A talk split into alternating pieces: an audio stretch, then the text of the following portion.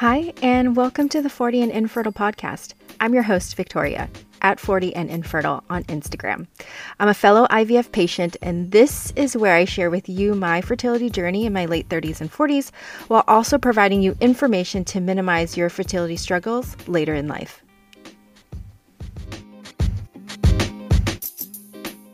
Hey everyone, this is episode 39, and today I am so honored to have my friend Nicole, a fellow IVF, endometriosis, and adenomyosis warrior on the show to share her story.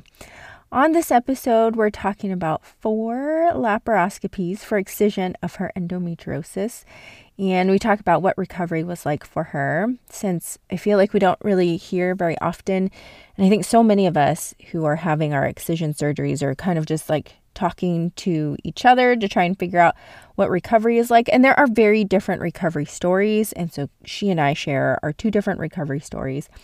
And we also talk about infertility at 40, what her experience has been like, finding the right doctor. And we talk about some other tools that might kind of help us along the way. But we kind of just share our stories, and she shares what it has been like through her IVF cycles and her endometriosis surgeries. Nicole was actually one of the first people I talked to about endometriosis, and she was so supportive, and she introduced me to Kate at EndoGirlsBlog, if you follow her. And I messaged her during my laparoscopy recovery, and she really helped me with recovery, what to expect, and kind of some things that were helpful for her during that process. I figured, well, let's just bring this conversation online for everyone else to hear and kind of see what that experience was like. And then, you know, you may or may not have this experience again.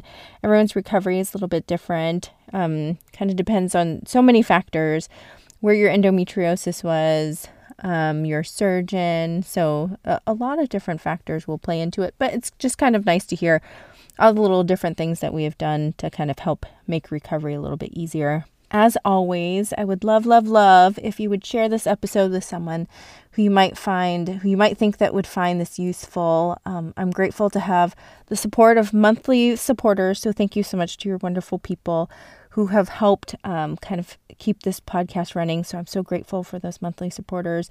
I am also now a Pranamat affiliate. So if you use code 40 and Infertile for your purchase, podcast listeners will get a special offer. Thank you so much for being here and for your support. I'm so grateful to all of you. I hope that you continue to get value from these episodes and feel supported through your infertility path. It is not easy, and I hope these episodes help you feel less alone and provide you with some extra information that you need to keep fighting for your deepest desires. So thank you, everyone. Truly, truly, truly, I'm so grateful. Nicole is so amazing. She's kind, and I love her honesty. So she will tell you like it is. So if you are wanting an honest opinion about something, she will give it to you. She's not shy. She will give it to you straight. And sometimes I think we really need that without, you know, any filters or anything, which is wonderful. Not in a bad way, obviously. I love Nicole. She's wonderful. But sometimes you kind of just got to hear it straight. And I really, really value her honesty. So if you're wondering about laparoscopic excision recovery, IVF in your 40s, and finding the right doctor and how she's navigated through all of this, then this is your episode.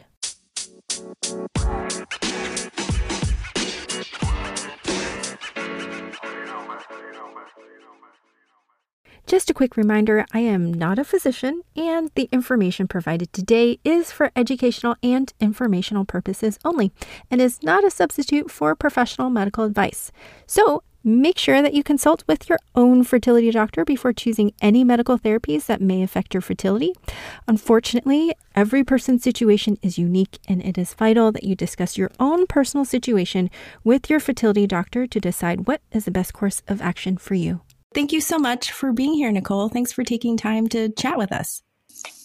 Thank you. So I kind of wanted to start initially when we were chatting, and I don't actually remember how you and I got connected. I'm like I know it was on Instagram somewhere, but I don't really know how it happened. It just kind of happened organically, I think. But I think we started talking about, I think it was probably because we were both over 40. And then I think when I started kind of figuring out this endometriosis thing and then this laparoscopy thing, I really wanted to have a conversation about it because I think we started talking more about how you've had multiple surgeries, but let's kind of start in the beginning with the infertility part. So when did you know that this was an issue? How did it all start? Like, let's start with your infertility story and then kind of navigate how that brought you to endometriosis. Yeah. And I feel like that's kind of common for a lot of people, but I started trying to have kids when I was 32. Okay. And, you know, I was just being patient and everyone was like, just wait, it'll happen. Mm-hmm. You know, all the things. And I finally went to a doctor and they were like, oh, you're kind of old. Like you need to go see, like a reproductive endocrinologist. And I was like, oh, okay. At 32? Yeah. Oh, wow. Well, I should say it was more like 34. Okay. And because I was kind of going through it a lot. And then finally they were like, oh, you need to go see someone if this isn't happening. Mm-hmm. So I went and saw somebody at 34, 35, like in between. And they were like, we're going to do a bunch of tests. And so they did all these tests on me and they even did the HSG. And they saw that one of my fallopian tubes was blocked, but the other one wasn't. So it's kind of terrible. And I have a lot of terrible stories around these kind of situations, which led me to kind of advocate and find other people with the same story, is that they told me, the reason my tube was blocked is that I had an undiagnosed STD. And at that time, I had been in a 12-year relationship. So I was like, what? You know, I was like, that's kind of impossible. And, you know, it caused a lot of rift between my ex and I at the time. And, you know, they were like, you don't have endometriosis. You don't have anything else. You're good. It's just this blocked tube. So we can either take the blocked tube out or you can leave it and we'll unblock it. So I had a couple of choices. And then I didn't like go for it right away. It wasn't like month to month. It ended up being like a year later, you know, like the years kept kind of going by. And also my ex wasn't really into having kids at the time. Like he stopped really wanting to try. So, we kind of gave up for a while and I just didn't deal with it. And I had a lot of pain though. And I ended up going to the doctors a lot, going to a hospital once because I had like a really bad cyst pain, but they kept telling me that my pain was like from fibroids and that the bleeding was from fibroids. Mm-hmm. And did they see that on the HSG? Like, did they see fibroids before? They saw, they had pictures of my fibroids, but they weren't very large at the time. And it didn't seem like it was inhibiting anything. Like they just didn't have, it's funny because looking back, I'm like, I feel like who was even looking at me? Like why wasn't it appropriate and educational? And, why couldn't they diagnose me at that time? And so my ex and I ended up breaking up. And so I kind of gave up on trying to have kids. Mm-hmm. When was that? Like, how old were you at that point? I was 36, 37.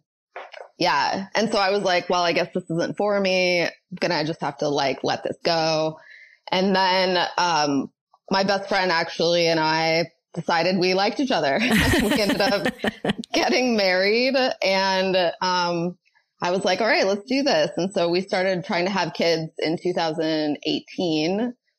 And in the process, I had moved from, like, I had even gone to a gynecologist in LA and they were like, I remember this one doctor told me, oh, you don't need both tubes. You just need one. And that's how you can get pregnant.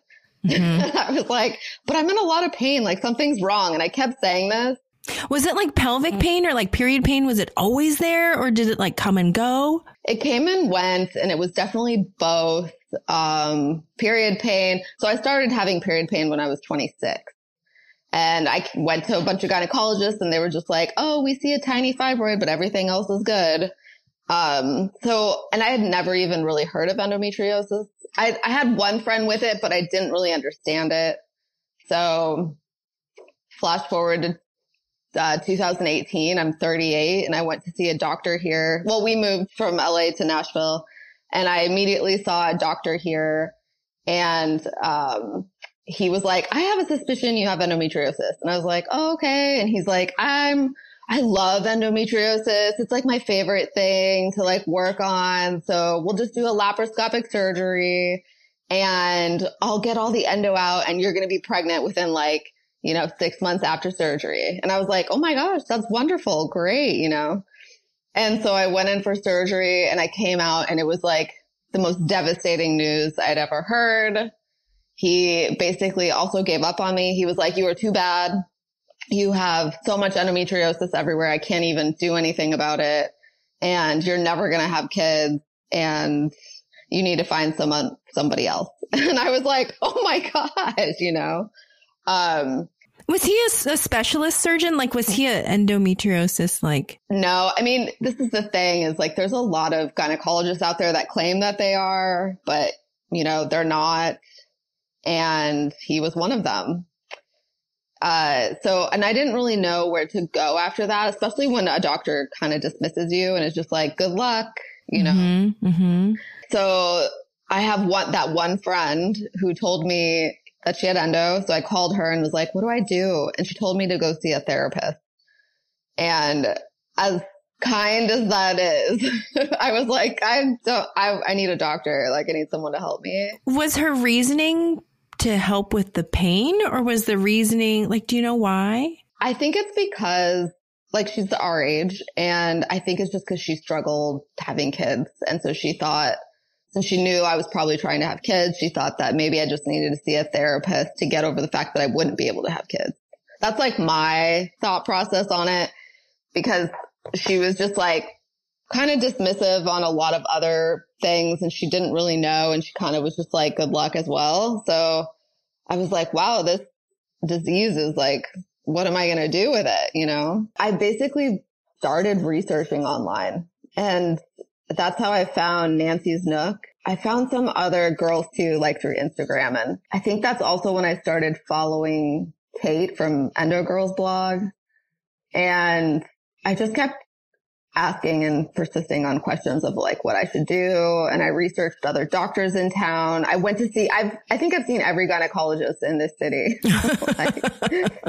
And I've seen a lot of reproductive endocrinologists here. I've seen like 3 of them. I've been to 2 fertility clinics here.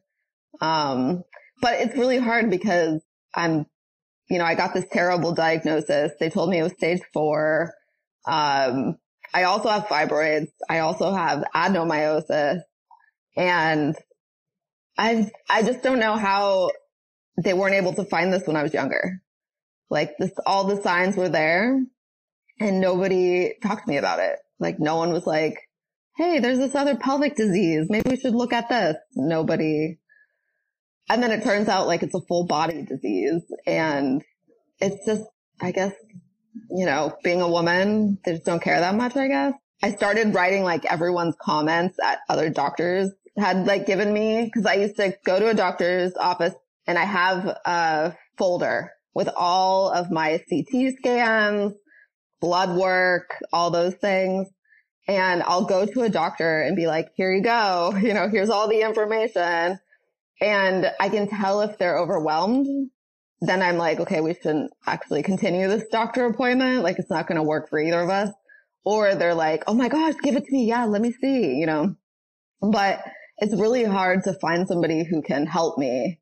But so I found like on Nancy's Nook, I found another doctor here in town who specialized in endo.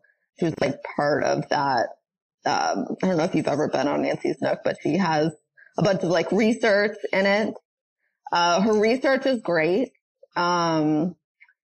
She also has like a list of doctors in every city that are accredited. But the only thing that you have to be a little careful of is that they don't let you give bad reviews. So I'm not saying like you should be able to like trash every doctor you see because you didn't get your results, but you should be able to be honest with like, hey, I had a great experience, but I still ended up in pain. So I think she's getting a little bit better. I heard somebody tell me she's getting better at letting that happen. Because I did go to a Nancy's Nook doctor here in Nashville, and I came out of that surgery in worse pain than I'd ever been in my life. And before that surgery too, you know, I was researching and listening to a lot of women and their pain and their issues. And I was like, oh, wow, that's really terrible. I'm glad I don't have that kind of a thing. And then after that surgery, I ended up having like all those symptoms. And so I was really kind of left crippled. And I'm kind of thankful it was during the pandemic because I couldn't move very well.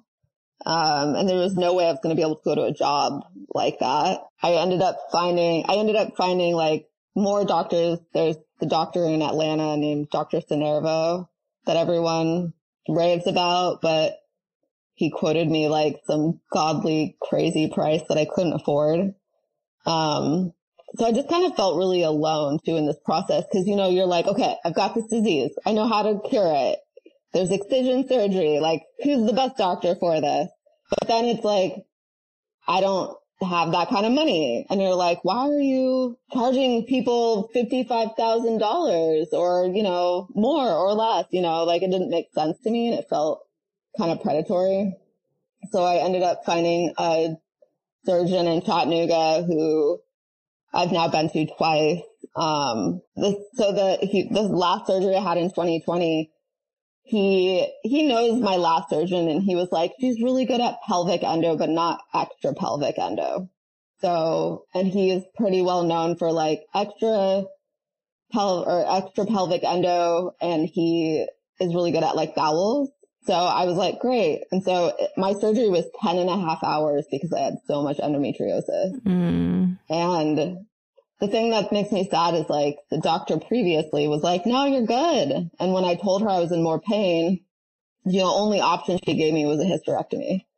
So, and I had been going through fertility stuff at the same time and having doctors be like, you're 38 or 39. You better get your eggs out right now or you're never going to have kids. And it was a lot of like struggle of like, well, how can I spend like thousands of dollars on fertility when I have to also spend thousands of dollars on endometriosis. So it was really a difficult choice for me to make. And ultimately I had to kind of push IVF in the back burner for a while, which, you know, now I'm 32 at heart. Yeah.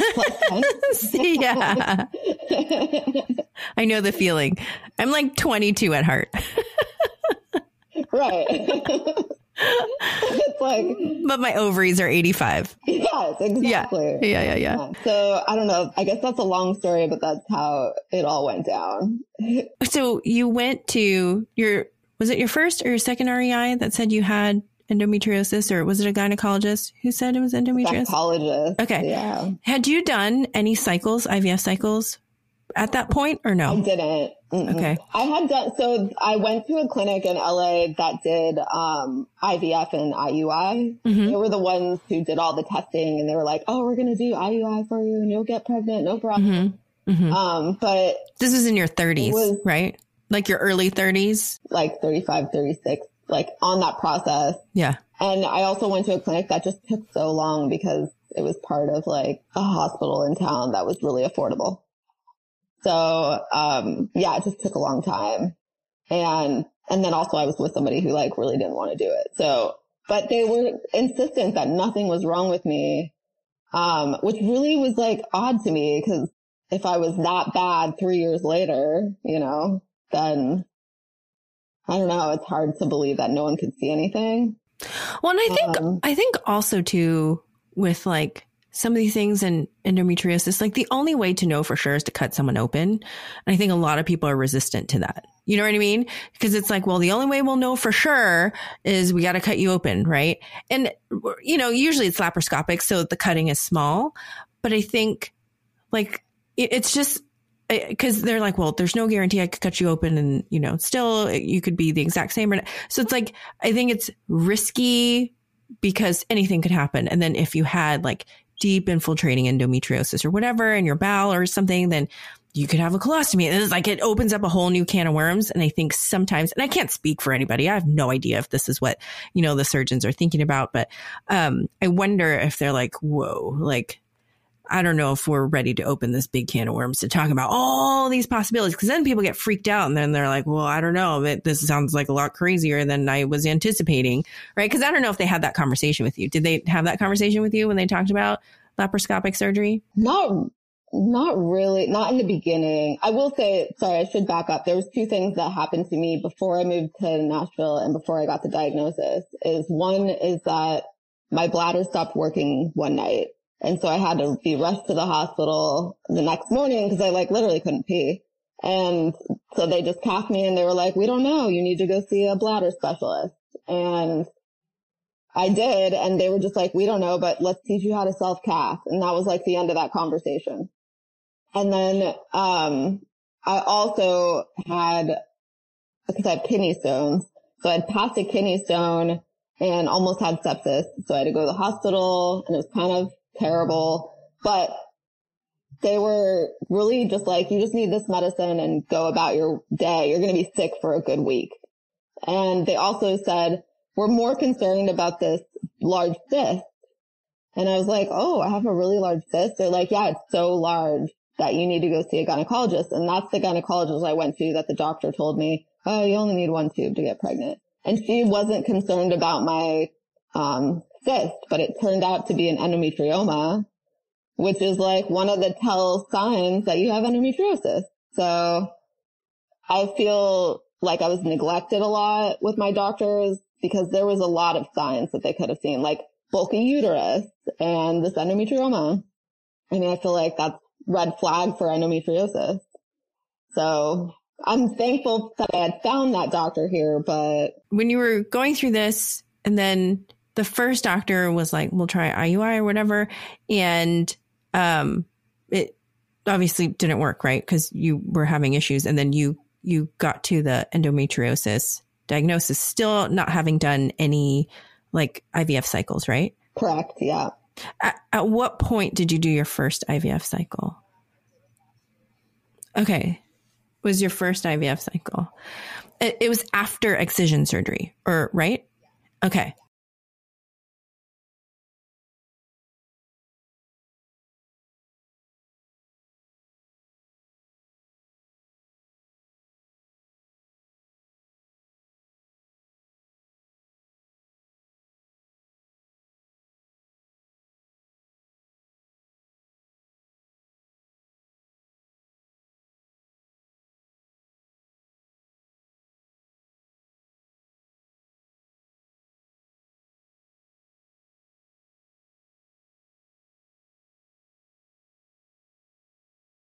Yeah, right.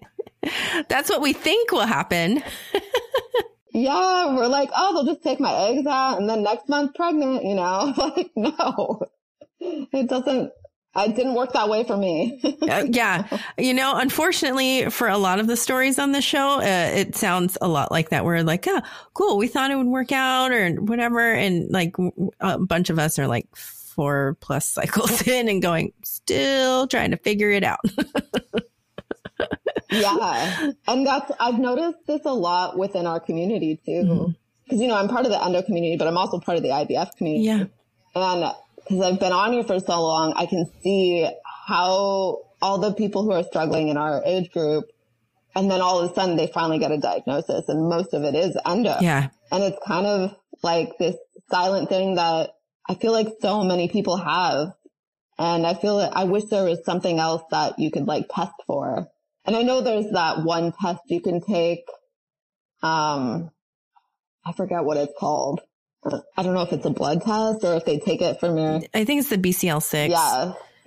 I have to double check, yeah. But I think that's what it is. New? I feel like since I've been like doing this, which is like, I don't know, 3-ish years, I started hearing about it 2020, but that's when I like really like dug in to kind of figure out what all this was. Cause I did my first cycle in 2019. I had no idea what was going on. Cause I was like, well, what's the big deal? Like, it can't be that hard. Like, what is there to figure out? I'm sure it's all fine.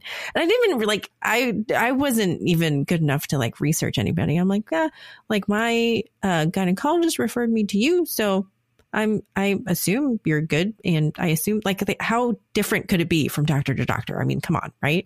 Like it's all the same hormones. It's all like, so that's in my mind. That was my thought process was like, well, how different could it be? I assumed it was the same recipe. I did not know that there are different protocols. I didn't know like all this other stuff. So I was like, oh, it's probably fine. And so I just didn't even look into it. And I just was like, okay, that sounds good. Right. And then, so I was like, I'm sure this will work out. And, you know, but it was like a horrible experience. So like, but like, right? I do feel like that though. Yeah. It happens to us. Yeah. And the first one, I was like, oh, I wish somebody would have told me a little bit more, or I wish I would have at least found this little pocket in Instagram about like infertility way sooner. Had I known this little pocket existed, I think I would have been much more prepared for everything moving forward. So I'm like, so grateful that it exists. Cause like, you know, like people like you and me who talk about like our experiences and the good and the bad, cause it's not all bad. It's not all good either. Like it's probably more bad than good, but it's like good just to hear that. Cause I feel like from our doctors, we don't ever get to hear that. So it's nice to hear people's experiences and stories around it. But like, yeah, so cause I had always, wondered if I had endometriosis because I'm like, my periods are kind of heavy. And when I was 17, like, I was a competitive gymnast and I remember thinking there were days where I called in and said I couldn't come to practice because my flow was so heavy. And my coaches gave me a hard time because it's gymnastics. And, you know, you're like, you come here to win and it's all about the grind and you like just power through, right? They're like, come on. And at the time when I was younger, my mom wouldn't let me use tampons, so I could only wear pads. And you have to wear a freaking leotard. Okay. When you have flow like that hard, like, or that high, and you have to wear a leotard, what, like, it's not going to work out. I was like, I'm not going into practice. I can't use a tampon. I have to like wear a pad. This is like not good. And so, like I would have heavy flow and then, there would be a period where I would just like bleed for like 6 months at a time, like just straight every single day for 6 months. And I would tell my mom, I'm like, I think something's not right. Like it's been like 2 months, 3 months. I'm still bleeding. She's like, oh, it'll probably be fine. And then, so then finally I got to a gynecologist and I was 17 by then. So I didn't get my period until I was 15, I think probably because I was active. And so I got my period at 15. It was kind of like whatever, fine. And then right around 16, 17 is when I felt like I got heavy and I was just like felt like I was leaking everywhere, you know, like I felt like I was always worried about my clothes. I was worried about going to school. I was worried about like where I would sit. I was just like, I was always worried that I was going to have an accident and I would have no way to hide it or whatever. And then certainly because I was a gymnast, I had to wear leotards. And so it's super cognizant of all of that. Right. And, so then I went through this period where I was bleeding for 6 months straight and I'm like, this is really inconvenient. I'm like, this is not, even at 17, I was like, I don't think this is normal. So then finally my pediatrician, after she's like, take some vitamin C. I don't know what that was going to do, but she was like, take some vitamin C. So I did that for like 3 months. I'm not kidding. I'm like, it's not changing my flow. My flow is still a lot. I'm still bleeding. And then she's like, okay, go to a gynecologist. And so she sent me to a gynecologist. And this is how it plays out in my mind, whether or not, cause I'm 17, my concept of time is probably all jacked up, right? This is how I remember it, whether or not it's true. This is my memory. My memory was I went to this gynecologist and we like growing up, I was super poor. And so, we didn't have health insurance. And so, we were on some type of assistance program or certain insurance and not everyone would take our insurance because of, you know how it is. And so I went to this gynecologist and I remember sitting in her office and she like, there was a desk in front of us and there was me and my mom. And I was really worried that my mom was going to be like, birth control? Are you doing naughty things? Like, you know, like I was afraid she's going to make that. I'm like, no, Mom, I don't even know what that is. Like, you know, like that was how naive I was. Like I was just so, you know, straight and narrow and everything. And so I showed up there and I remember it felt like a 10-minute visit. And she just, I basically told her what the problem was. I'm like, I've been bleeding for like 6 months. I don't remember if I told her it was heavy before. I don't know that I knew to say that. And so from that moment on, birth control, she was like, okay. And all she did was like, just need to put you on birth control and it'll fix everything. So I was like, oh, okay. So then from that moment on until, I don't know, so was that 17 until I was like 30 something, I was on birth control. Because that fixed. So the symptoms would have been non-existent because I was on birth control, right? So like, you just don't know because your normal cycles aren't there. So I had no idea I had a problem until I started coming off birth control. I'm like, those same worries started to come back. The heavy flow, like worried about my clothing, worried about where I was sitting. And then like during my periods when I'm sleeping, I sleep on 2 towels because I'm so afraid that I'm going to leak everywhere. And same thing when I like sit on the couch, I got to put 2 towels on. And then as soon as I come home, I have like my heating pad on and then I take Motrin because if not, I'm going to wake up in the middle of the night with back pain and like pelvic pain because like middle of the night, usually like 2-3 a.m. like I wake up and I'm like, oh, like this is uncomfortable. And then I remember I was talking to one of my friends and she's like, that's not normal. I was like, well, isn't that just like period stuff? Like, don't people just get like back pain? And she's like, I have never woken up from my period cramps. And I was like, but maybe because yours aren't that bad. And maybe like, I'm just on the like worst part of the spectrum. Like, because we never talk about our periods anyway, so we don't really know what's normal or not, right? We just know we get them, right? And so then it was like, I was like, oh, And then so I started looking things up, and I was listening to podcasts at that time because this was like later, so it was like well into my infertility stuff. And I was like, wait a minute, this sounds like endometriosis. I'm like, but now it's like they probably would have talked about it if something people were concerned about. That's probably not it. And like, I didn't want to be that person to like, be like, hey, I really think it's this. And like, can we like do something about it? And it may come because of that whole surgery thing. I didn't know at the time that surgery was the only way to find it. But like you said, I'm now almost 42, like in 1 month, 3 months, I'll be 42. Right. And I just confirmed diagnosis last month, right? Like 41 confirmed diagnosis last month. And I've already gone through 4 IVF cycles. You know what I mean? And I get what you're saying. It's like, I wish there was a way that it's like part of the screening that you could check for it. Because like, even though I was uncomfortable, I still went through my day. Like I said, I came home, did the heating pad. Like it distracted me at work, but not enough for me to stop working. Like I never stayed home from work. I never, you know, but I woke up in the middle of the night because it was uncomfortable and I had to take like Motrin, you know, to kind of get through the night and then definitely to get through the day. But I wasn't like that story where you go into the ER because it's so bad. Like I was just like, it bothered me, but I'm one of those people who just kind of is like, well, I'll just kind of tough it out. It'll be fine. And I handle pain mostly okay. You know what I mean? So I'm not going to complain a whole lot. And so the only way we ended up figuring it out is because I had this hysteroscopy kind of that went bad. And he was like, your anatomy is just so weird. Like your anatomy is just not right. And I was like, okay, then let's just freaking do it. Like, let's just like do the endometriosis excision surgery. And he was like, still like the surgeon that I had still kind of waffling back and forth. Maybe, maybe not. And he like tried to scare me. He was like, that's when he was talking about the deep infiltrating endometriosis. He's like, you may end up with a colostomy bag. And I was like, okay, are you trying to talk me out of it? Oh, that's right. Yeah.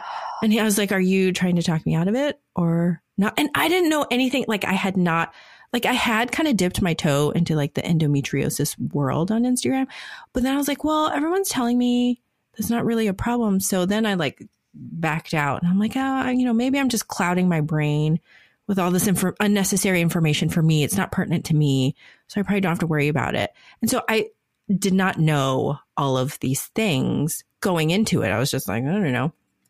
And then I really didn't know about endometriosis specific surgeons either. Fortunately, like my fertility doctor was like, you should try this guy with your insurance, try this guy. And I was like, okay.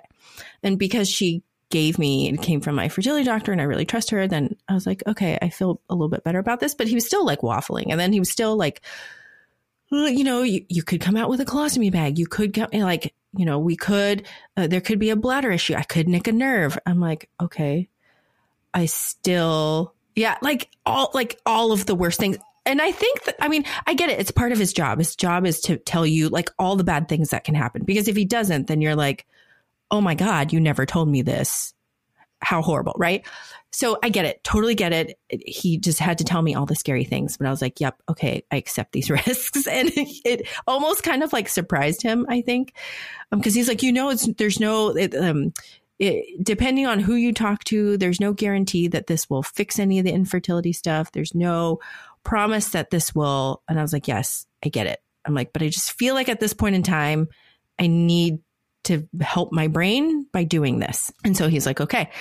And so we did it. So like you, also stage 4, he's like, there was a lot more than I anticipated seeing. Like, he's like, I thought I would find some, but I didn't expect to find as much as I did. And I was like, I knew it. I was like, I was right. Nobody was listening to me. So like, you're like, you know, vindication. Like you just feel like, oh my gosh, I knew it all along. But like, it does. I don't, for you, it probably doesn't. But for me, I think having had a few cycles on it, I'm like, oh, is this the reason why? Is this, I mean, I know I'm old as fuck too. I'm like, you know, I get it. My ovaries are old, but part of me is also like, oh my gosh, does this give me a little bit of hope? Like, is this why, you know, and I know it doesn't mean much, but you know, there's still a possibility, but like, but I found out after however many cycles. You found out beforehand. I don't know. Does that feel like, did you feel like, oh, maybe this is why, you know, I wasn't able to get pregnant before. Maybe this is the solution. Like, how did you take that information and then move into your first IVF cycle? I mean, because the first excision, I was like the same as you. I was like, oh my God, yeah, I have answers, yeah. You know? And I was the same way. I had heavy periods. I was also a gymnast growing up. And my period came later. Mm-hmm. And then I also went on birth control. And so I feel like in our generation too, everyone was quick to put you on birth control. Mm-hmm. And I just blamed birth control for all my problems. Mm-hmm. Cause every time I would take it, some of them hurt. I was like, oh, I hate this birth control. It makes me crazy and gain weight. And then I would get off of it. And then I would have a heavy period and I'd be like, oh, it's cause the birth control. So I never really kind of put any other situation together, and nor did our doctors. They were just like, yeah, birth control, there you go. You're fine, you know, you'll be good. So when I got my diagnosis, I was definitely vindicated. But then I was like, okay, well now what? Who's going to save me? You know? And I'm like, this should be easy. Now I know it. Mm-hmm. It has a pill, right? And when I later figured out that, oh no, there's like nothing except excision surgery. Yeah. You have to make sure, because at the time too, I found out they were just talking about how ablation is not the right answer and excision is the right answer. Uh-huh. So I was like, oh crap, like where do I go? Yeah. You know, like, and so I'd always ask the doctors that I saw, I'm like, do you do ablation or do you do excision? Yeah. Like, how do you feel? Uh-huh. You know? And that was only honestly in 2018. So that's not really that long ago that people were like discovering these things. And with my first IVF cycle doing an egg retrieval, there was a lot. So I'm still kind of in the beginning part of learning about it, because I did have a failed egg retrieval back in April, one of those. And I had empty follicles. But what kind of frustrated me is that cause my clinic is in New York. So you kind of have to it's like a DIY, do it yourself. Like, I go in for monitoring to a clinic here in town, and then I get shipped off to New York to like take those follicles out. But I only had 2 follicles, and they were like, well, that's fine. At least you got two. You are 42. So like, that's good for 42. Get on a plane, spend a bunch of money. And then to find out I had empty follicles, I was really upset because I probably also should never fly anywhere with two follicles. Like, I know this now. And, you know, like, I shouldn't do any kind of egg retrieval with two follicles. I get that they're saying any follicle is good, but like, this just doesn't seem like I should have been able to do that. So I do get to do, I am going to do maybe one more egg retrieval, but, and we did donor eggs as well. I think I might have told you that. So we do have 3 donor eggs, that worked. But I don't know after this. So again, during my egg retrieval, they were like, you have a very large endometrioma. You have to remove that before doing anything else. So I was like, fine. So I called my doctor again in Chattanooga and told him the situation. And he was like, no problem. So, you know, I had surgery in July. And then it just is like, I feel like every surgery is just like doom and gloom. You know, it's like, so the surgery, obviously, like, they found it on my ureter and it was a terrible experience. So I don't even know what to do next with IVF. Like, it feels very frustrating. And I also am like, okay, well, now don't I need like a reproductive endocrinologist that really knows how to deal with endometriosis, you know? And it's like, feels like the same path that I was following, just finding out I had endometriosis. So yeah, I don't know. Your REI currently they knew you had endometriosis. Yeah. Did they say anything about it? Did they talk to you about it? Like, what was the guidance? The only guidance was, hey, we want to do mini IVF. Oh, okay. Less hormones, the better. Mm-hmm. And that's really the only thing I've been doing. Oh, okay. So I want second opinions, of course. Yes. Yes. I'm always second and third and totally fifth opinion. Yeah. I feel like the IVF community online has been wonderful. Mm-hmm. I started, it's funny too, because I have a friend back home in Phoenix who put me in touch with this like fertility group in Phoenix during the pandemic. And one of the girls on it, like, we were all having this discussion online, Zoom chat, you know? And so she gets on it and she's just like, I like love her for this too. She was like hardcore, like, I don't want to hear people's opinions on what I should do next. I need to know this. What are you guys doing? You know, she had all these like bullet points of things that she wanted to talk to us about and where she is in her stage of fertility. Mm-hmm. And I was like, this chick is rad. I was like, I'm going to like be her friend. And so we just like connected online. Her name's Lillian. And, I'm sure you follow her. And so we've talked and she was the one who was like, all right, you need to follow this person. You need to follow that person. And so, she's just was like my light at the end of this crazy tunnel. And she's the reason that I started like really figuring out that IVF was hard and that it wasn't simple, you know? And I think the hard thing is, and this probably should have been discussed, although I'm no doctor, but like with like mini IVF, because it's mini, you won't make a whole lot of follicles. So, I mean, like, I feel like they should have prepared you for that. Like, be prepared that with mini stem means like mini stem, like you're not going to get 10, 12 follicles. You like, it's the minimum amount possible, you know, 1 to 2, 2 to 3 or whatever. And that might be what you're working with. But like, I mean, I feel like that should have been a discussion that they had, but they did that to me too, where, you know, not obviously these different clinics, but like, I remember my clinic, I was like, so, cause I have not yet done a mini stem and I don't know, I've asked about it, but they're like, well, you make so many follicles. It makes the most sense to try and get all of them as opposed to like, you know what I mean? As opposed to like not continuously doing them too. Right. So like, they're like, if we get more, there's a bigger chance, which I totally am like on board with. Right. Yeah, me too. But then at the same point in time, like I've heard that if you do a mini stem, that might be better for quality because it's less drugs. So less drugs may improve quality for some people. And so And for me, because I have a low AMH, I don't make that many eggs anyway. So I have like, right now my AMH is like 0.5 or something like that.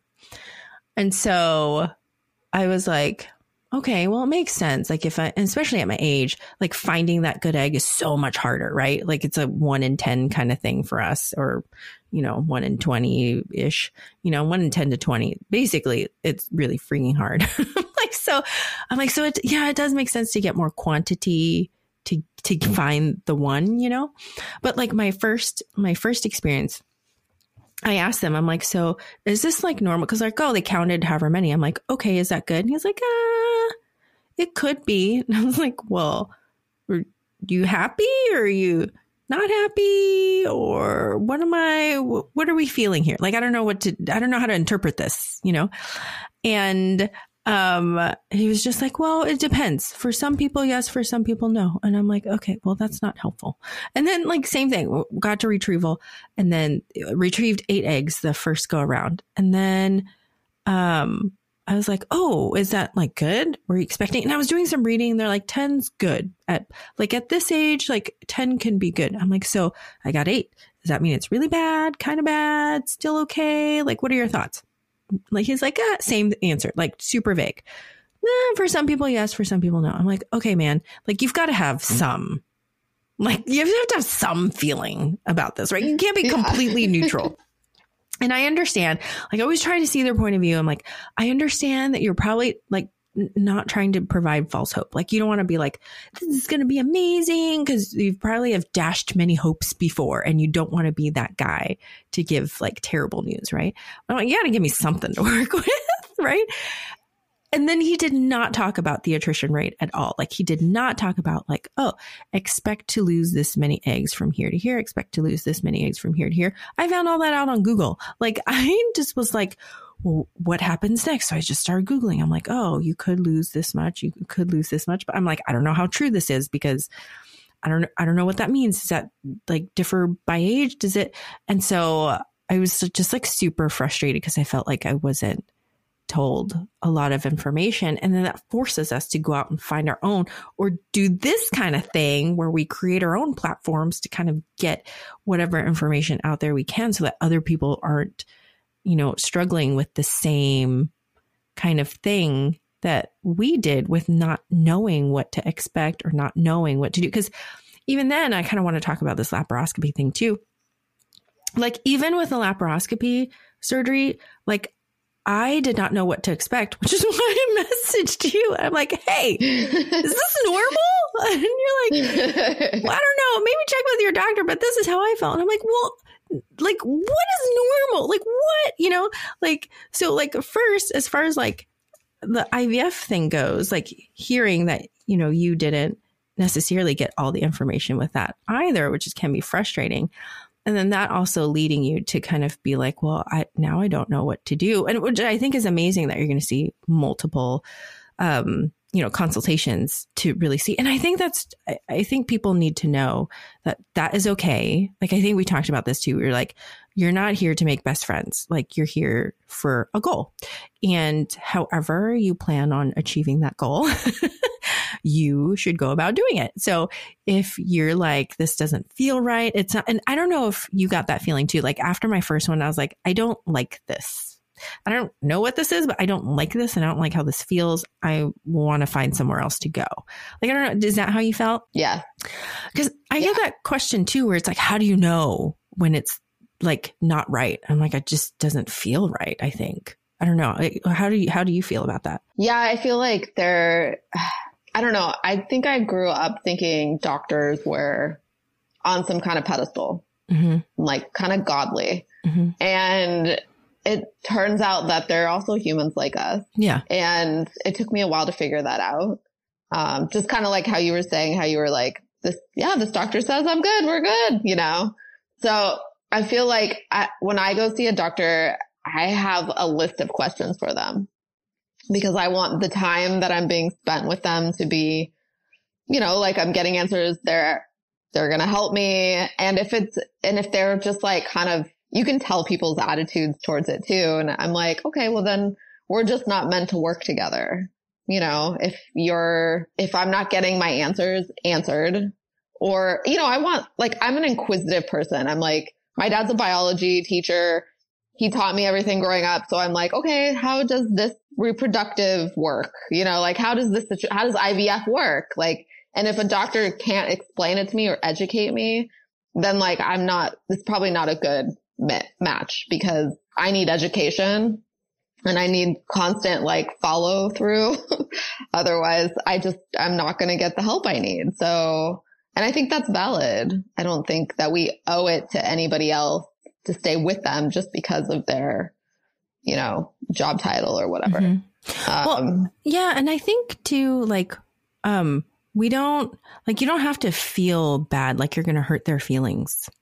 I mean, just like anything else, it's sometimes you just are not a good match. And if you're not a good match, it's okay. Somebody else will be a good match for them. And it doesn't have to be you if it doesn't feel right. Exactly. Yeah. Yeah. And that's how I've found the doctors that I care for, which is like two. But, you know, like, those two are my saving grace. And mm-hmm. That's all I need, you know? Yeah. And I think too, when you find those ones, those do feel right. Like, you know, the difference between the two where you're like, this just feels right. It feels like it's a partnership. I feel heard. Even if you disagree, you feel hurt, because you're not always going to agree. Like, just like any other freaking relationship, you're not always going to agree on things, because that's just the reality of it. But I think it's how you handle the disagreement together is how you move forward. Because they can still, I mean, like you said, the education part, like if you're like, well, I want to do this, and they're like, okay, realistically, these are the reasons why that will not work. And this is the reason why I really think that this is not beneficial for you. You can take that a lot easier than just no. And you're like, well, why? You're like, it's just no. You know, like, if you hear like, these are the reasons why, and they're not like, all right, well, that sounds fair. I'll let that one go, or whatever. You know what I mean? But I think those are important in finding like whoever your doctor is going to be, like whichever one you choose for any of them, like whether it's endometriosis or, you know, IVF or whatever. I feel like, For me anyway, I feel like that was when I felt heard, and then when I was given an opportunity to say or ask a question, and I wasn't made to feel dumb or imposing, then I was like, okay. You know what I mean? Yeah, exactly. I mean, I've had some like really interesting experiences where, and I didn't really have this experience in the West or West Coast. And I don't know if it's just living in the South, but you know, women are treated a little different here. And, you know, you go into the gynecology office, they like give you an exam and they're like, okay, I'll see you in my office. And you're like, what? Like, gown up, see you in the office, put your clothes on, you know? And you're like, okay. And then you like go into their office and they're like sitting there with their feet up on their desk being like, okay, look, girl, this is what I think you need to do. And I'm the best. And you're like, what is happening? Like this, no, not into this, you know? It's really funny. And one of my favorite doctors here in town, she's a urogynecologist, and I met her husband because I had a doctor be like, oh, you have bowel issues and stomach problems, go to him. And so I went to him and he was like, oh yeah, there's nothing I can really do for you, but you know, here's a diet you need to follow. And the diet was white rice, white bread, milk. And I was like, all these things cause so much pain for me. What are you telling me? He's like, that's all you need to eat. Like, you know, don't stay away from that stuff. You need it.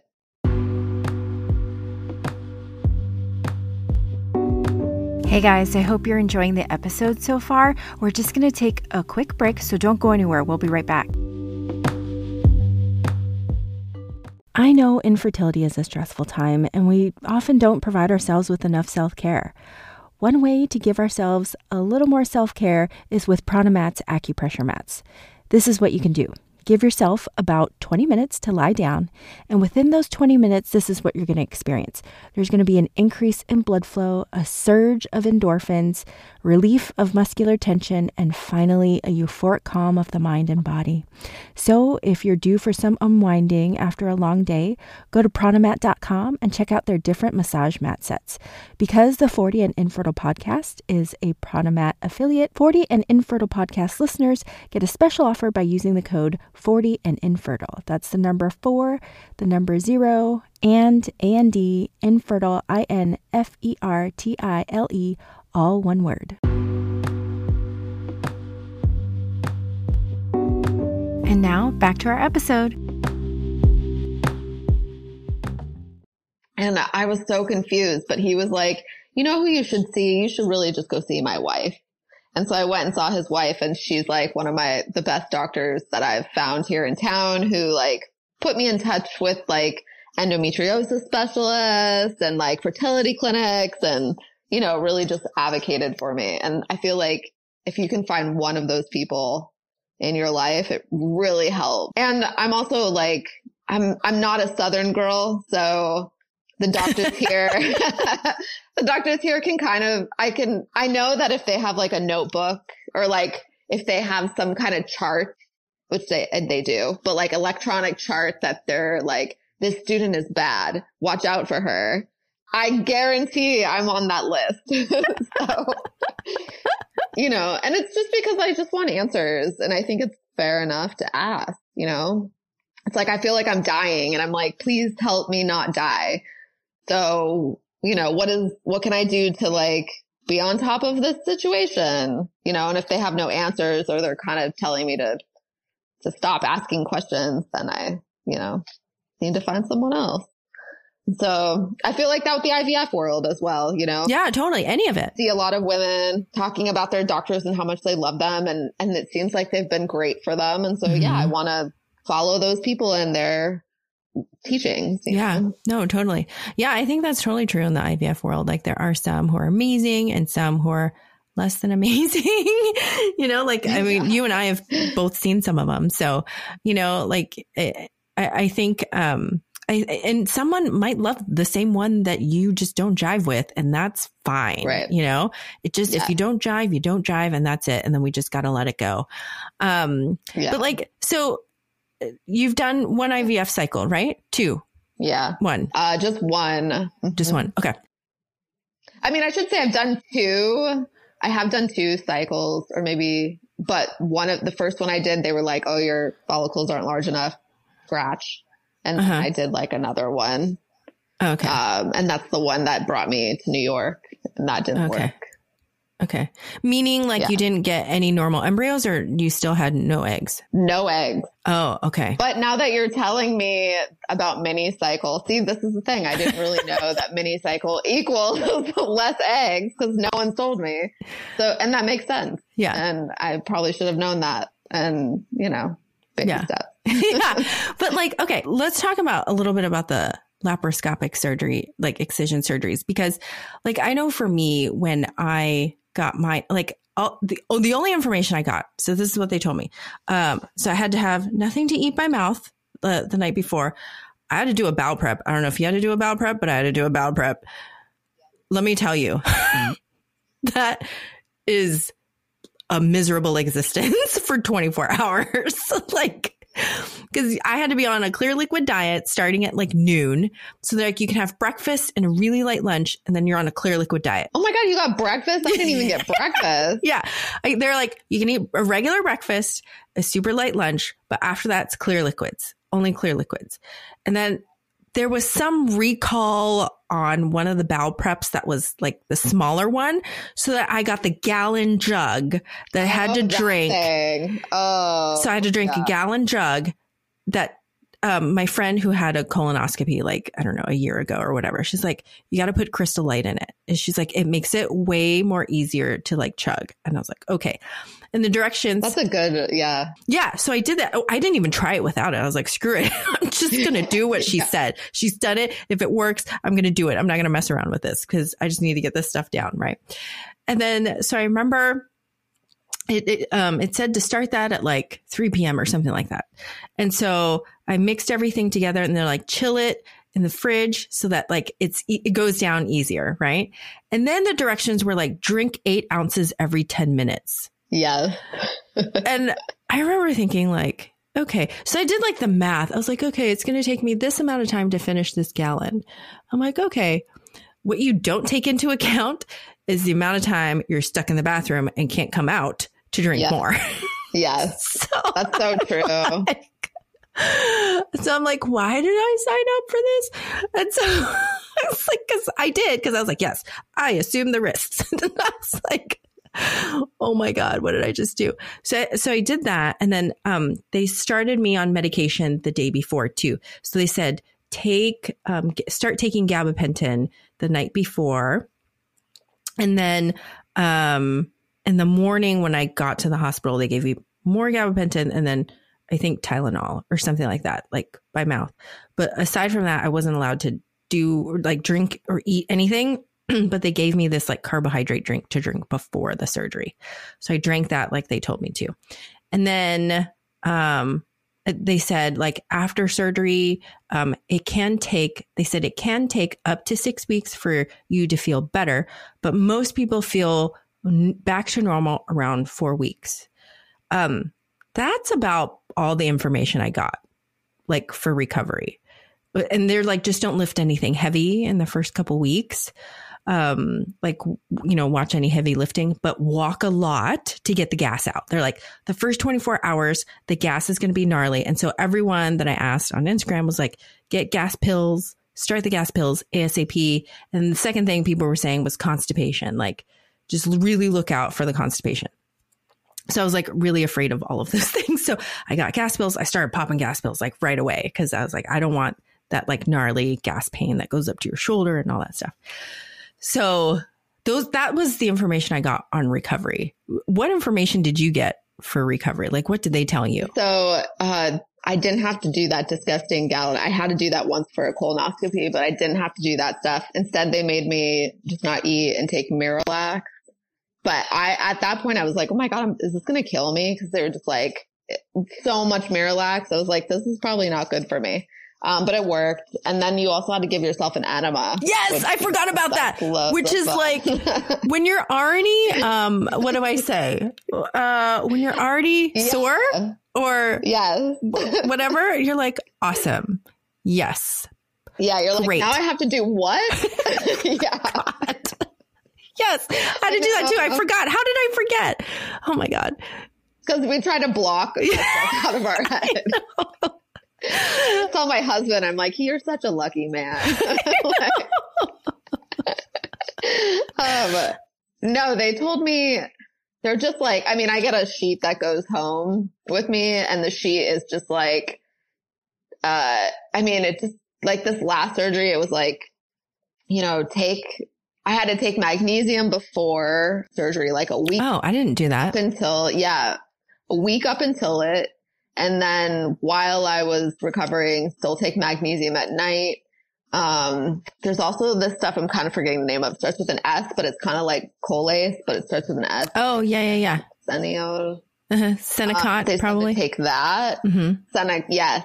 Mm-hmm. And then they're like, because I was taking so much pain medicine that they're like, it's going to constipate you, which it does, and it did. So there's, I also needed to like, they gave me a list. So it was like, my doctor gives me this stuff called, it's kind of like a synthetic weed is how I want to say it. Starts with a D, but he gives me that stuff so I can sleep. Cause the more sleep, the better. Obviously they want you to move around, but my surgeries have been like, cause I've also had 2 myomectomies and that is like, there's no way I'm standing up or moving around. In fact, this time before surgery, I got all this like prep stuff, so mm-hmm. like a cane. Oh my gosh.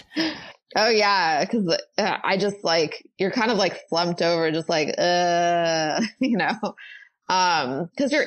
insides feel like, that thing from like a looking glass thing that like you turn and it's like sand on one end and then you turn it and the sand goes down the other. Like my insides feel like that, like they feel swishy.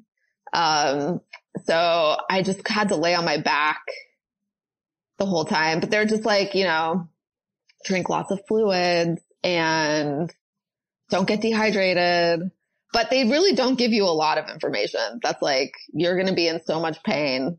You know, like, yeah. Well, and I think my doctor is pretty good about pain medicine, but yeah, it made me really sick too. So yeah, I got all my pain medicine ahead of time. So they gave me, oxycodone for this. And I actually didn't take any of it. I just did, the gabapentin. I just did the ibuprofen and Tylenol. That's all I did.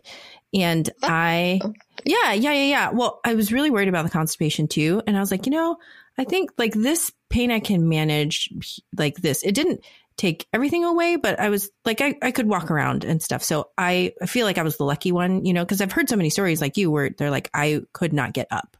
And I'm like, oh, well, I'm kind of fortunate. Yeah, I remember you telling me that. I was like, oh my gosh, you're so lucky. How you to like stand and move around? I'm like a zombie and like in my bed. Yeah. And so I feel like I was one of the lucky ones because I had heard stories. So I was kind of prepared for like, oh my gosh, what if like I'm stuck in bed for a few days?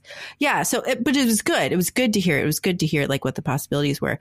And then of course the first day I forgot and tried to just like get out of bed, which like, I mean, it's so funny how these teeny tiny little incisions, you're like, why am I having such a hard time? Because the incisions are really small, but I get like they do a lot of work underneath, like, you know, when they're in there, they're doing like a lot of stuff. Because I also had lesions on my ureter. Oh, you did? So I had it on my ureter. Mm-hmm. So I had spots, like they found some on my ureter. They found some also on like the iliac artery, which is like one of the arteries that runs down like in there. So they like took it off my arteries. They took it off like my, I think I want to say bladder, but it was like everywhere too. So, but yeah, so I remember I was like, I'm just going to get up. And I tried to sit up. I was like, nope, that was a terrible idea. This is the worst pain ever. And so I had to do this log roll thing where I like rolled onto my side and then used my arms to push me up. And then that way I didn't engage my core at all. And then I was like, oh, that's so much better. And then because like where I live, like allergy season is stupid. And the sneezing, I thought I was going to die. I thought my insides were going to like rip apart when I sneezed because everything contracted. And I was like, this is the most painful thing I could do right now, is sneeze. And then I had to cough too. And I was like, why? I was like, this is horrible. I was like, please don't sneeze. Please don't sneeze. And then when I did, I was like, ah, like that's every time after I sneezed, I was like, ah. I was like, yeah, it does feel weird. It feels like there's like a pulling.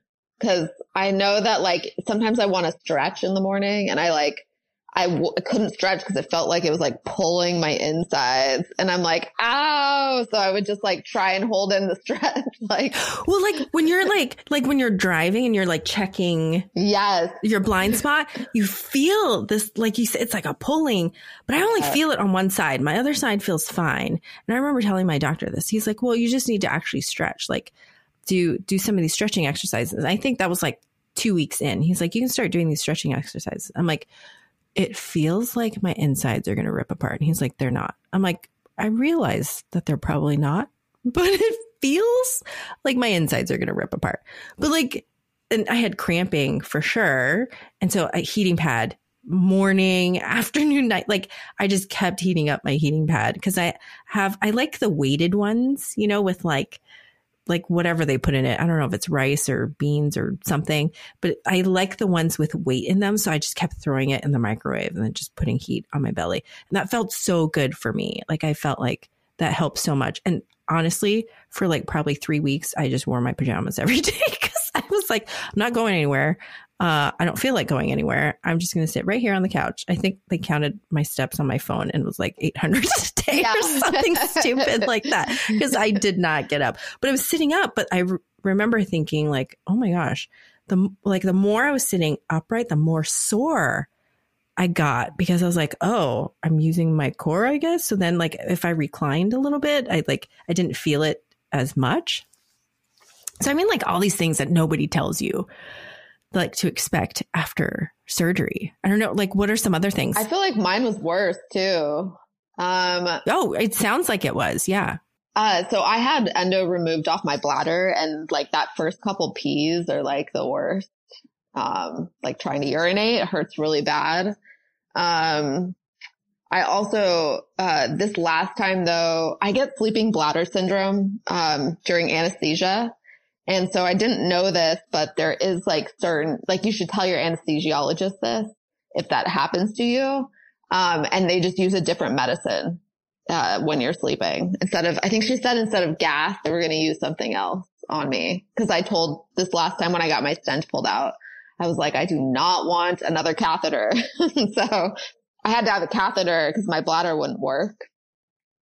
And, I think, you know, that was also, at first I thought that's why I had to go to the hospital. I mean, it's really important to make sure everything is clean. Like everything is clean that you're using to, like, you know, for your wounds, if you have to self-cath, if you, you know, there can be so many different things that happen after surgery. And, you know, also being aware of your temperature, like making sure that you're not about to have a fever because you could be slowly having an infection. Just, you know, the also thing they don't tell you is like it takes a while before you can shower. And also there's like a couple of things you can do about incisions, like for your scarring. So like for me, I scarred dark. And so I asked them not to do glue. I asked them just to use what's it called? Stitches. So I wanted them to like stitch me up instead of glue. Which this time actually they did, they only went through my belly button. So they used glue and it does look better. The other thing they don't tell you is that your belly button will never look the same. Oh, really? It's depressing. Yeah. Like a lot of women I talk to, it's like, cause they cut you like right where your belly button kind of starts going down. And so I've had so much scarring in my belly button. So it kind of just depends on how you scar too. And then there's all those like scar things that you can use for all your incision marks. And I feel like the first surgery I had, first laparoscopic, I was like, oh, I have these like cute, tiny little incisions. Like, you know, they kind of felt like it was like my, you know, I was in this war and I'm a warrior and I've just come out of this and I should be proud of my scars. And then like the second surgery and the third one and this fourth one, I'm just like, dear Lord, my stomach looks like someone shot me. Like, you know, and it's just, it gets too much after a while. And I'm sure you've seen women online with their, you know, their markings and they'll like do little triangle and tell you when they've had surgery. But I'm trying to think of other things too. I mean, I use pillows to like keep me up when I'm sleeping. So then that way I can do the log roll, but I'm not super flat. Cause it hurts when you're flat cause your scars are like pulling, your skin's pulling. So I always use a giant amount of pillows to like prop me up. And that lasts a long time. I think like healing depends per person too, which they don't tell you. So some people are like, oh, it'll be 2 weeks. And some are like 6 months. And you're like, oh my God, you know, so. Yeah. And I think too, they don't tell you like how long, cause I think, you know, about, you know, your incisions healing and stuff like that, but what happens afterwards and what that means for IVF. Like I had this conversation with my surgeon and he was like, well, you know, there's no guarantee it's going to help, but you know, if it does, then, you know, hopefully with it, it should be your first cycle. And I was like, so when can I expect that these lesions will come back? I was like, I know they'll come back. There's no, like the excision doesn't mean they're going to stay away forever. They're going to come back as long as I'm exposed to estrogen. Right. And he was like, well, it just depends. And so I was like, okay, well then what do we do now? And he's like, well, stay on birth control and that will limit your estrogen exposure, which is like, okay for me for now, because it's going to save me from my period. Cause he did say your first period is like, rough. Hell. Yeah. Yeah. It's like your first period is going to be rough. And I'm like, it was already rough. Like, so, it's going to be worse. Like, oh my God. And that happened after, I think. Was it worse for you? Well, I haven't had it yet because I'm still on the pill. Oh, okay. So I don't know yet. I'm really, really scared. I'm like, maybe it's okay to stay on this for a while. I'm like, okay. But like after my second cycle, I remember that was like a really heavy, painful period. I'm like, oh my gosh, like what is up with this? And then my fertility doctor was like, yeah, that can happen after your cycle. I'm like, oh, I'm really uncomfortable. Like, and it was super heavy and I was like really uncomfortable. I was like, man, if it's going to be like that, that's going to be not fun to deal with. And so I've kind of been hesitating because I'm like, well, if I don't need to feel the pain, then I'll stay on this until I figure out what I need to do. But that was the other thing that he said too, like your first period after your excision surgery is going to be really uncomfortable. So did yours feel really uncomfortable after? So this last one, no, but the one I had, my first excision surgery, because I also had a myomectomy, I passed out. It was so painful. I had to like go to the doctors and be like, what's wrong? Yeah, it was bad. It was really bad. But the third surgery, but second and excision surgery, it was really light actually. And I was kind of thankful for it. I also, because I have adenomyosis. Yeah, me too. Did they also tell you do too? So I had adenomyomas. So not just fibroids, but like little masses. So they got rid of those. And I think that helped my period because I haven't had bad periods since they got rid of them. And I haven't had a heavy flow either, which I still though have that like PTSD in my head of like, oh my God, it's going to come and it's going to be everywhere. You know, like yes. Murder scene. Yes. Yes. So, yeah, and it's been 2 years now, I guess, since I've had decent periods. So I do feel like excision surgery does help your periods if, you know, they can find it. I guess it's just dependent on the person, your own body. 'Cause I mean, by comparison, my recovery was a lot easier than yours, like by comparison. 'Cause yeah. Like I said, like the first day I got up and I forced myself to like, I like tried to do laps. And then after like the second or third day, I'm like, yeah, I was like, I'm really sore. And I was like, yeah. I think I'm doing a little too much. I'm like, okay, I'm going to relax a little bit. But because I was so worried about constipation, I was so worried about the gas pain. I was like, I just got to like move. So I was like doing dishes, stuff like that. So I could like just keep my brain busy, but keep upright and moving to like move gas and stuff. But then I started to get pretty sore, like a few days after that, I was like, oh, okay, maybe too much. So then I like slowed down a little bit. And I think that helped too. But like you said, I think there's a spectrum of like what people will experience. 'Cause you're not the first person I've heard that could not get out of bed the first day, could not stand up, could not sit up. And I think like, it doesn't matter if you're stage 4 because we're both stage 4s and we had two completely different experiences in recovery, which is okay. But like, and I get sometimes it's hard to say like what you'll expect recovery wise, but I think there are some things that are helpful. Like, yes, when you sit up, it hurts more because like, you're just going to feel a lot more sore and that's totally okay. That's normal. And then you know, things like you said, the constipation, the gas pain, they did go over the gas pain. They did go over the constipation. But then, you know, you had trouble walking and like some people don't. And so you may have trouble walking. And then, you know, I think just kind of that stuff can be like helpful. And then I just started myself on Miralax like right after because I was so worried about constipation. Yeah. I mean, I still take it. So I just started myself on Miralax. Yeah. Well, and I think too, I think you and I talked about this too. Pelvic floor physical therapy. 'Cause you started pelvic floor physical therapy, right? Yeah. So I've been doing it since the second surgery I ever had. Mm-hmm. What do you think that has helped you with? Oh my gosh. It's been amazing. And I will say I'm going to start doing pelvic floor, I think, coming up. My pelvic floor therapist is doing some conference right now, but it helps. Like and this is the way she's always told me is like everybody with a period should go to pelvic floor because when you're having a period, you are like cramping up your body. You're like, you know, tension, you know, you're like, oh, that hurts. You know, that's tension. So you're putting a lot of tension into your uterus, into your, you know, pelvic area. And when you do exercises for it to like release the tension, it just heals faster. And, you know, there's things that I'm actually, I haven't had to deal with like, what is it called? Vulvodynia or, but this time around, all of a sudden, you know, that's the other thing they don't talk about. And maybe this is very TMI, but like your first time having sex afterwards and being intimate with your partner, it's like scary and painful. It's not like, oh, this is great, back to normal, you know? And this last time, it felt like I had a wall inside and I was like, this is terrible. Something's really wrong. So I actually am going to a doctor on Monday to make sure, because you can get prolapse too from like surgeries.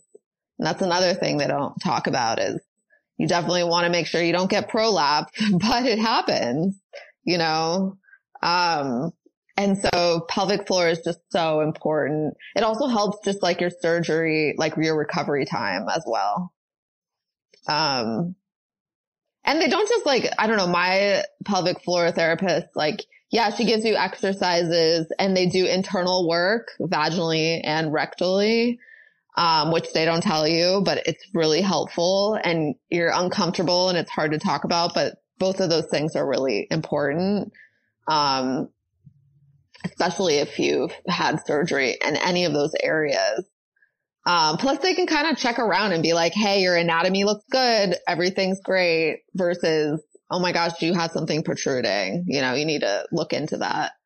But she also, like, my therapist was like also very understanding and was like, hey, have you, like, I'd be like, oh my God, I can't go to the bathroom, what's going on? She's like, well, they also work with a lot of women who have had C-sections and who have delivered babies vaginally and have had issues. And so those women use certain things to help them recover. And those can be the same type of things that can help us recover from surgery. So, you know, when I was having some problems, I asked her and she was like, oh, you know, people who have C-sections, it's really scary for them to have a bowel movement. So they use Colace and, so I was like, oh, that's great. So I've been doing like those kind of things with her. But yes, I think even if you haven't had surgery and you have terrible cramps or whatever, you should definitely go see a pelvic floor therapist. They're miracle workers. You know what's funny? And I don't know if this is true. I have no way of verifying this. Although maybe if there's a listener in like Europe who can tell me this, but like I've heard one of my friends told me like in Europe and, you know, any other country other than this one, I guess, yeah. Like when you deliver, like everyone goes through pelvic floor therapy, which I'm like, oh my gosh, why is that not a standard thing? Because we all have like all these bladder things that happen like after, I mean, you hear about all this, like after people deliver babies and stuff like that. Oh yeah. It helps with bladder retention. Yeah. If you have like, yeah, if you have like bladder leakage or whatever. And I'm like, why are we not like talking more about using this as a tool just for women in general? Like we should like talk about its benefits. Maybe I need to find a pelvic floor therapist to get on here to talk about like how this can be helpful. You definitely should. You should. I can hook you up with mine. She's amazing. I think she's actually, she told me she's like the first person in Nashville to like start a pelvic floor therapy like group. Like like it's not very common, I guess, to have them down here. I don't know. And she's like one of the best down here. And it's not because she said she was. But yeah, I'm like, maybe we need to explore this topic a little more, like how it can help women in general. Like even like before, like, you know, because everyone's goal is to like make a human, right? So like at some point in time, that human's got to get out of you one way or another, that human's got to get out of you. Right. And so if you're lucky enough to carry one to term and then deliver, however, C-section or vaginally or whatever, I think it still changes your pelvis. And I think it's still important things we can do ahead of time to really strengthen that area before we even get there. Even as we get older, I think too. So I'll have to write that down. So that's like one of my topics to cover in the future. Yeah. There's also like, I mean, when you get older too, your like vaginal muscles kind of are also going down, just like our beautiful faces. And even, you know, like putting, like if you use tampons, sometimes like you'll laugh too hard and it like starts coming out and you're like, what is going on? You know? Is this because I'm old or is this something wrong? But it's like... Okay, so sorry. I have to say this. This is probably way too much information. I'm so sorry for anyone who's hearing this and does not want to hear it. But I remember when I was younger and I first started, because we don't talk about this shit either. Like when I was younger and I was first like learning how to, and I'm like, this is like 20s, right? And I was like, because remember, my mom didn't let me use them. And so I'm like, this seems like this would be easier. Maybe I won't have as many accidents, right?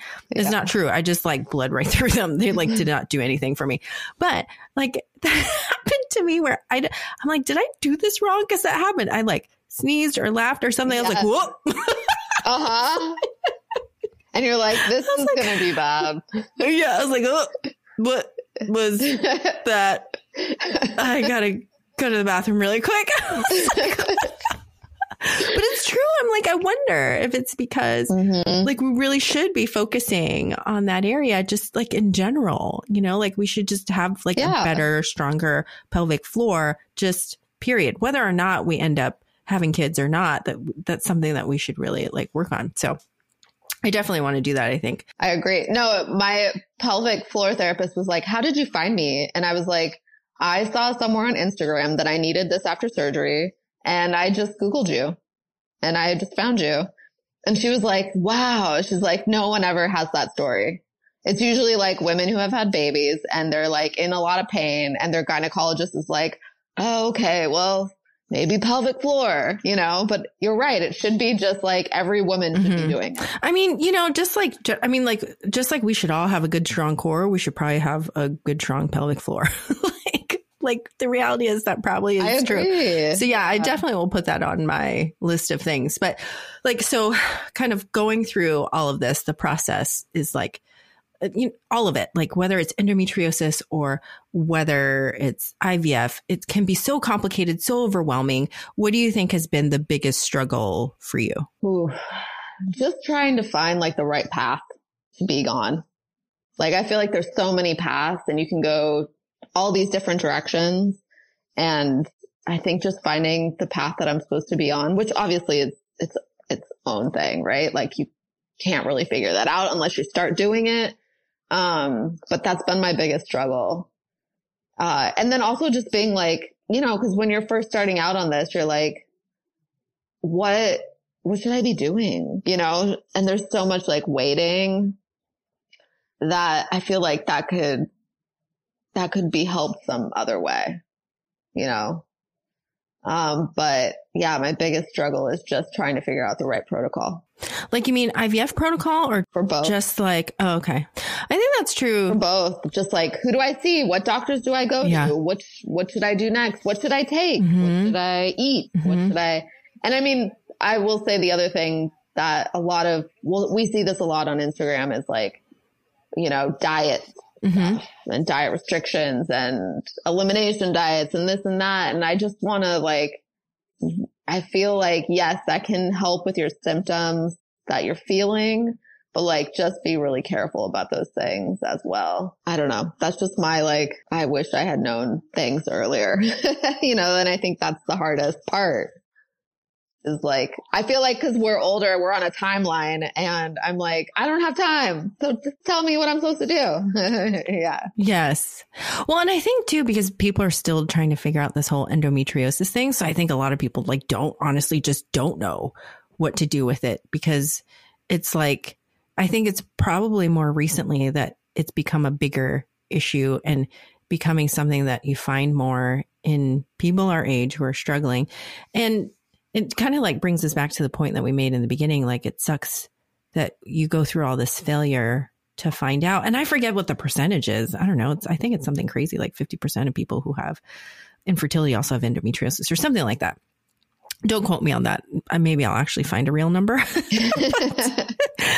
think it's something like that where it's some large number where I was surprised at the number of people that like have endometriosis that are also infertile. But then, you know, a lot of times we don't figure it out until we're older. And then, like you said, you're on this time crunch and you know, everything's like got to do it fast, because before we know it, our time is gone and we can't get it back. Like we can't, you can't reverse it, you know, which is really hard. But so we kind of talked a little bit about this, but we can get more specific if we want to.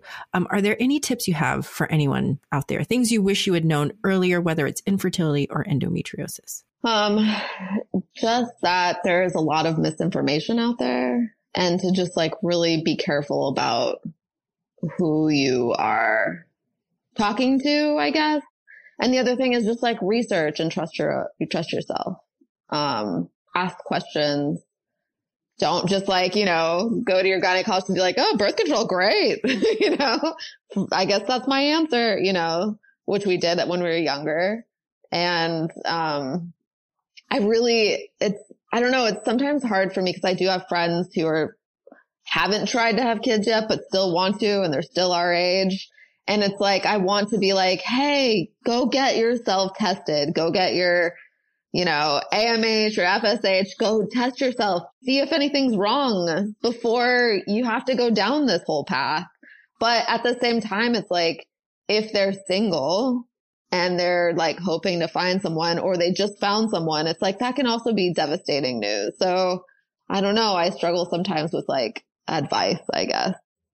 You know, like what the right thing to do. But I really wish, if I could tell my younger self, is to push harder to get answers, and then do my own research and get on Instagram sooner. I know. Find your tribe, and cause like the right tribe too, you know, the supportive people. You know, if you're going to do your own reading, make sure that you have good resources, make sure they're reputable resources. Someone's blog is not always like the resource. If there's research tied to it, find out about the research. And then also with actual like research that's done, there's like a ton of stuff to look into as far as research too, design, sample size, like there's all this stuff to kind of take into consideration. It's really hard to interpret the findings of a research study, but you can always bring them to your doctor if you have a good doctor who's like open to discussing that, and you can like talk about it, say, hey, based on this design, is this something that is worthy for us to have a discussion about, or something for us to consider. Yeah. They're like, no, based on these things, this is not a good study. Cause there are studies out there that are not good. Yeah. That's the reality. Yeah. But I mean, I think those things, like you said, I think also like your point earlier, don't be afraid to ask for second, third, fourth, fifth consultations, explore your options, find a person that jives with you.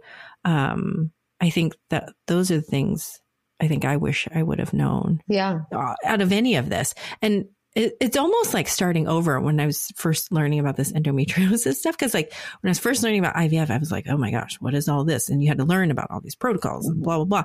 Then when I found out about this endometriosis thing, I'm like, oh, I'm like starting from scratch. What is this? Like what type of surgery? Cause I didn't know at the time there were like these specific surgeons who specialized in endometriosis. And I started following these things, these surgeons that only did endometriosis surgery. And they would talk about, make sure they look for this, make sure they look for that. And I'm like, oh my gosh, I didn't know it was so involved. You know what I mean? Same. So I think, like you said, like check. And there are these surgeons who are specially trained through a fellowship program for endometriosis, minimally invasive surgery and things like that. So, you know, you can look at their biography and ask them about their training and whether or not they're fellowship trained in these areas, because some of them are and some of them aren't. Yep. And so mine was fellowship trained and specialized in this area and trained with, you know, one of the, I guess you can call him like one of the pioneers in a lot of this surgery. So like I felt better about it, but I didn't know about any of this until after I talked to a bunch of people who were like, had this surgery before. Cause I was just like, okay, I didn't know. And I was like, oh, now I know. So, you know, make sure you find some, if it's endometriosis related, make sure you find someone who's had specialized training in this area. And you know, like you said, ask questions and ask about their training and ask about, you know, this versus that, and why one would be helpful or another. And then, you know, they can still choose or have a reason why they do or do not do something, but I think it's how they answer your questions that will help you decide whether or not you jive with this person as well. That's my thought. anyway. No, you're right. Also always make sure that you have like your photos. Just like I was saying, I have a folder and I feel like that's really helpful to like go along your path and be like, what worked, what didn't work. Also they can just see your past experiences and take it from there. Yeah, I probably should find out how to get copies of mine because they're like housed in their little internal system. So I think I have to make a special request, and everybody can, by the way, that's another thing that people don't understand is you can get your records no matter what. Those are yours. Yeah. You can get them anytime you want. Like anytime I get a CT scan or an MRI, I go right to the place that I did it. And I'm like, all right, give me the disc, give me the paper. And I have my own copy. Which it is helpful because sometimes they can't see it and to request it like through the system can sometimes take a really long time. So if they can copy yours or whatever, that's always helpful. Yeah. Okay. So for those who are having a hard time or they're struggling some either with, trying to figure out if they have endometriosis or having a hard time with IVF or, doing this at 40, what do you think has been something that has changed things for you? So what do you think for you that you've done that you're like, this is something that people should know about and should try and really made a difference for me? This is such a good question. I don't know. It's such a hard question because it's just like, you can't accept no for an answer. It's like, if you're struggling, definitely find how we talked about your people who are also going through it because you have a different doctor than me and my doctor has some valid points and your doctor has some valid points. And if you put those together, then we both can benefit from that. I think that's what really changed for me actually is just finding people who had the same issue that I did and asking them where they went, who their doctor was. That's the other thing is my doctor, he also did the fellowship that you're talking about, but I also didn't trust it. Like I just don't trust doctors in general just because of my history, but I researched other women who have had surgery with that individual and was like, hey, how are you today? How were you 2 days after? How were you a week after, a month, year? Like, what do you feel? And all of them had really good, positive responses. So I felt comfortable with my decision. And I feel like that was kind of my best, the whole positive that kind of came out of the situation was connecting with other people because there isn't very much information about endometriosis because doctors just don't know yet. We just really don't know.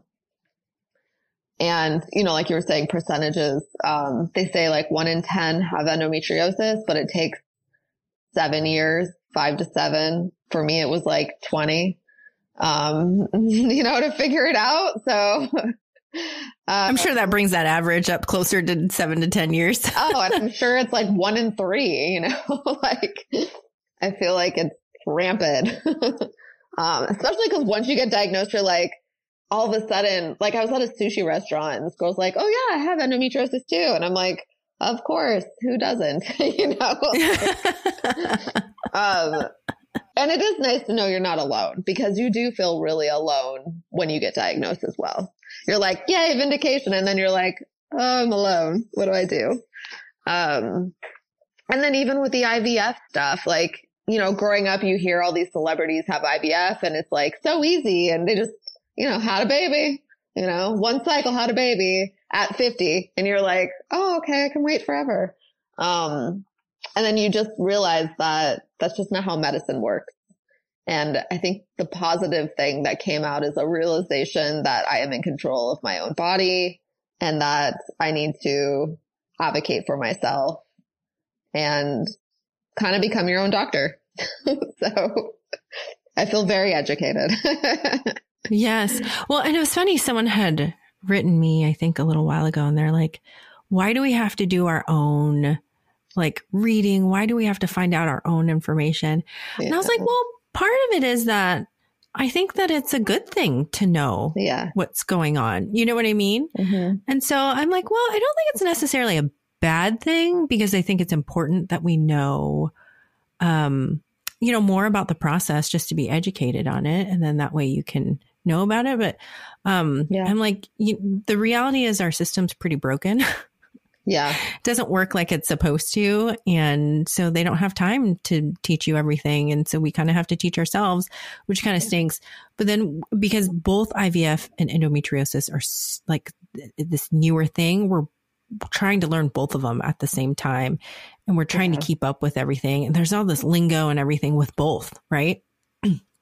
Because so many of us have been told like, oh, no, it's okay. And like, no, don't worry about it. No, don't worry about it. And now we feel so strongly about it where, you know, you develop, like you said, this sense of like a strong personality where you feel like you have to be able to say, no, this is what I want. This is what I need. But I think it's important to do it in a way that like fosters a good relationship. Like if you like kick in the door and you're like, look, a-hole, like this is what I want. This is what we're going to do. This is, that's not going to be received well at all. Yeah. Like nobody's going to respond well to that. But the right person that you talk to, like, hey, look, here's the thing. I've been through all of this. I really think this is the problem. Tell me why or why not we cannot do this or can do this or whatever, or tell me what is the data behind this approach or whatever. And I think if you get a good explanation, either you can put that thought or worry to rest, or you can say, this isn't good enough. I'm going to get another opinion. Yeah. So I think, like you said, one of the positive things to come out of all of this is that a lot of us, unfortunately, I guess indirectly, are made a lot more stronger, like personality wise, and we are able to ask more for what we want or need, at least in this space. It may not like spread out to other parts of our lives, but at least in this part of our lives, we feel like we can say, you know what? No, I think I need more than this. I want to talk more about this. And I remember I think also too, as you get older, because you run out of time, like you said, and because you don't have time, you're like, look, I can't come back and do this. So I need to talk about this now. Yeah. So I think that also forces you. And I think you, like you said too, meeting all these people who have had these experiences to learn from them. I think for me, both IVF and endometriosis. And fortunately, you and I were able to connect about both. I think it started out with IVF and it evolved to include endometriosis after I found out. And then, you know, but I think that's been really great too, is to be able to meet these people from everywhere, like all over the world, that you're just like, oh my gosh, me too. Or this is what I'm doing. This is, and to your point, you know, not necessarily like, you know, tell me what I need to do, but share with me what you've done. And then maybe, you know, I can find some value or benefit that I can bring this to my own doctor to try it for myself, particularly when we're trying to figure out what to do. Cause it's hard. Like you said, you know, when you hit this point, when you're thing about donor egg versus continuing with your own versus just stopping altogether. It's a really tough space to be in. And when we sit and are like in this space, it's hard because our stories haven't been written, right? Like we haven't, we're in the middle of our book. We're not like, so we have no idea what's going to happen in the next few chapters. And it's really hard to make those choices. When you know that there's this part of your biology or physiology that drives your decisions. Like if you had forever, like if we were like guys and could have babies into our 70s, like I feel like we could take plenty of time to figure this out, figure out if surgery's for us, figure out, do we want to do donor egg or not? Do we, you know, like there's like, you would have all this time to like just really think about it. And then, you know, too, think about, you know, child-free versus not child-free. Am I going to, like when I'm, you know, older and I'm child free or childless, then is that going to bother me? Am I going to be okay? Like, that's such like deep questions to answer in like a year, right? Because if you've been going through this for a few years, which you have, right? And now you have this many years before, plus or minus, right? Before like you call it good. You have to make these big life altering decisions in this short amount of time. And it's insane to me that like we're stuck with having to do. I don't want to say stuck. Stuck's not the right word, but we are burdened with these with that responsibilities. Yeah. And these two things that you're going through. Yeah, it is. It's a lot. So I think, like you said, finding your right tribe can be so beneficial, because then like like you could share your experiences and you're like, well, you know, for me, I really think whatever. And I'm like, oh, that's a good thing. It's hard. Like there's no right answer. No one has the answer. But I think when you can put a few heads together and talk about pros and cons, that's really helpful. I know there's support groups out there too. Yeah. I don't know if there are any for 40 and over who are dealing with all of these things. I mean, I know I'm willing to bet there is. Yeah. I don't know them. Maybe we can start one. There you go. Well, yeah. So I think it's really important. But yeah. So if anybody has any questions or they want to follow you, how can they find you? I have an Instagram account called Is There an Endo to This? With underscores. Yes, with underscores. My name's Nicole Good. And I have quite a few accounts, actually, now that I think of it. Just because of work. Yes. So if they want to talk to you about IVF or endometriosis, yeah. This is the best way to reach you. Yeah, I'm an open book. Also, I mean, you can email me, Nicole with an H at getgoodpr.com. That's the email I check mostly. Because I'm a fun publicist, but yeah, I mean, I'm an open book and like, I don't know all the answers. Nobody does, but I'm willing to share what I know and what we have figured out and also just be there to lend an ear, you know? Well, I want to thank you for coming on today and spending time with us and talking about your experience. I know it's not easy, but I think it's so helpful for so many people, particularly who are struggling with both endometriosis and with infertility. And, you know, for us who are over 40, it's always great to hear more stories for, you know, those of us who are over 40 to say, hey, okay, we're not the only ones trying this. And we're not the only ones struggling. I think in our minds, we think, like you said, like it should be easy, even if you're over 40, but when you're struggling with infertility plus endometriosis, it can be really hard. So thank you so much for spending time with us. And thank you so much for being here to share your story. I mean, thank you for having me. I want to thank you for tuning in today. I hope you found today's episode helpful. If you want a question or topic covered in future episodes, please feel free to reach out to me on Instagram at 40andinfertile. Make sure you hit the subscribe button for alerts and new episodes, and I hope to see you back again soon.